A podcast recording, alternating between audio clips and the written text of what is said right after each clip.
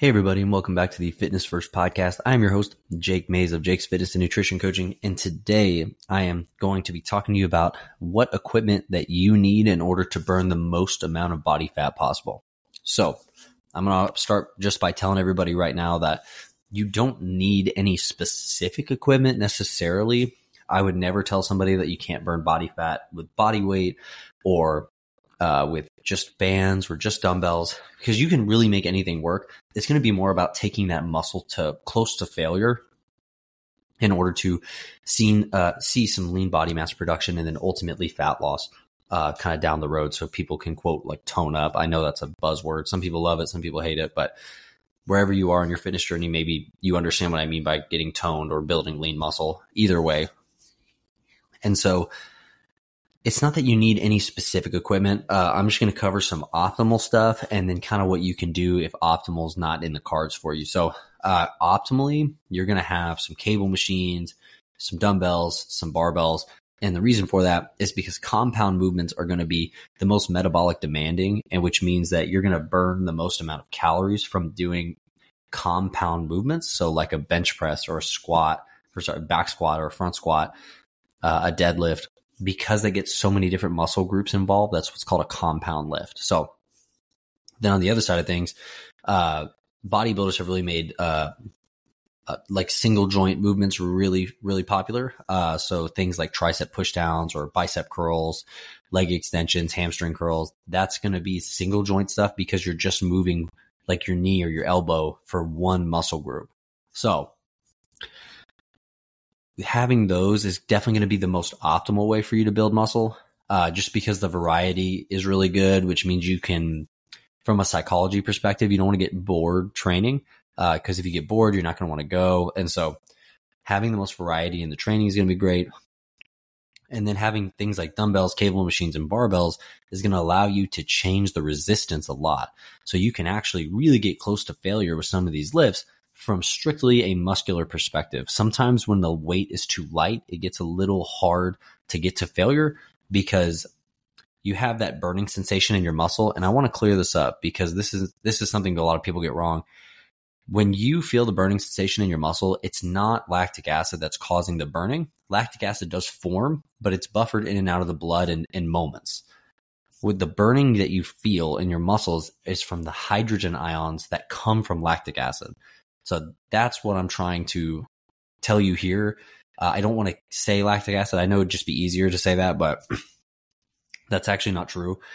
So when you do those lighter weights for a lot of reps, the hydrogen ion buildup is a lot in that centralized area. And so because of that, it's going to shut down the muscle or the muscle contractile fibers in there, contractile units. Sorry, I was looking for the right word before the muscle itself really gets to failure. So be careful with the lighter weights or using resistance bands only because it's going to be hard to really take that muscle to failure. You're going to generate more hydrogen ions than anything else, which is ultimately what you're feeling. It's going to be a really intense burning sensation. And the muscle's not actually getting to failure. It's just really burning because it's dropping the pH of the blood in that area. So be careful of that. That's again why I would say optimally having cable machines, dumbbells, barbells is going to be the best way to, you know, tone up, build lean muscle mass, burn as much body fat as you can. However, you can do it with anything.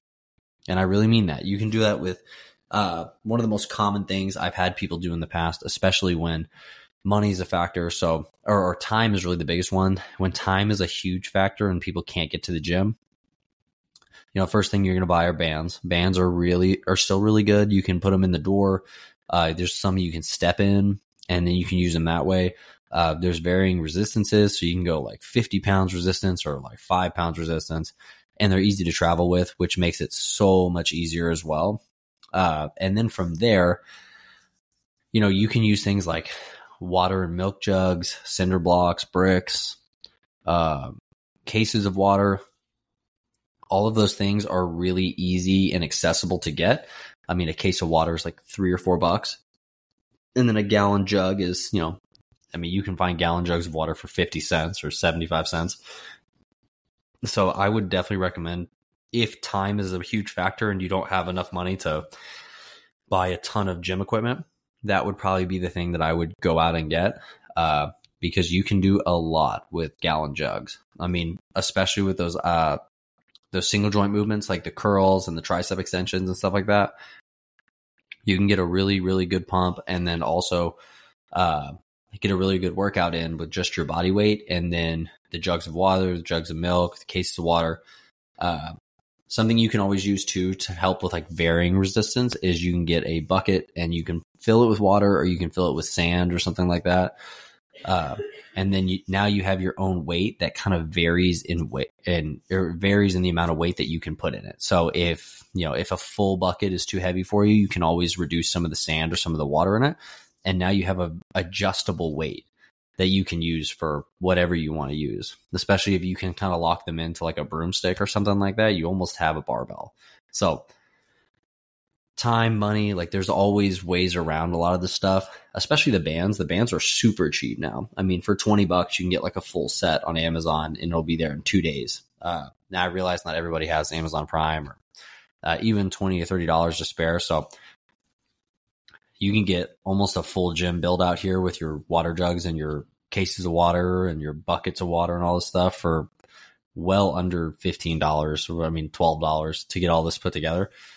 Uh, so if you take it from the most optimal down to what you could actually practically use if money and time are, are, a huge problem, the most optimal way to do it is probably going to be having access to those barbells, dumbbells, cable machines uh, for the most amount of variety and the most amount of weight that you can push. So you can really try to take that muscle to failure.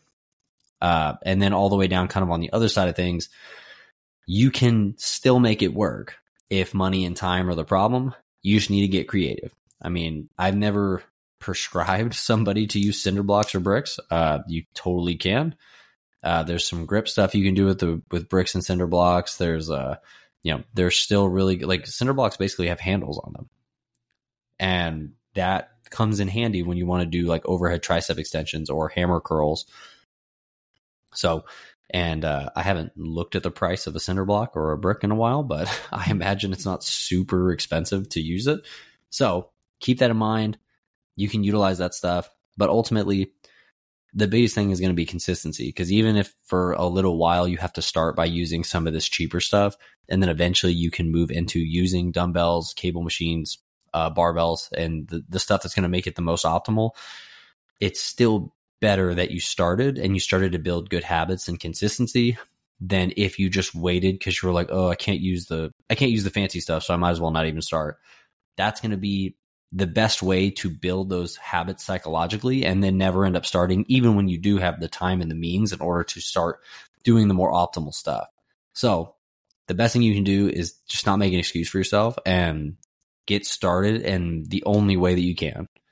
But if you do that, and you're consistent over time, you're definitely going to see results from it. And you're going to be able to build lean muscle mass and, and burn the most amount of body fat you possibly can.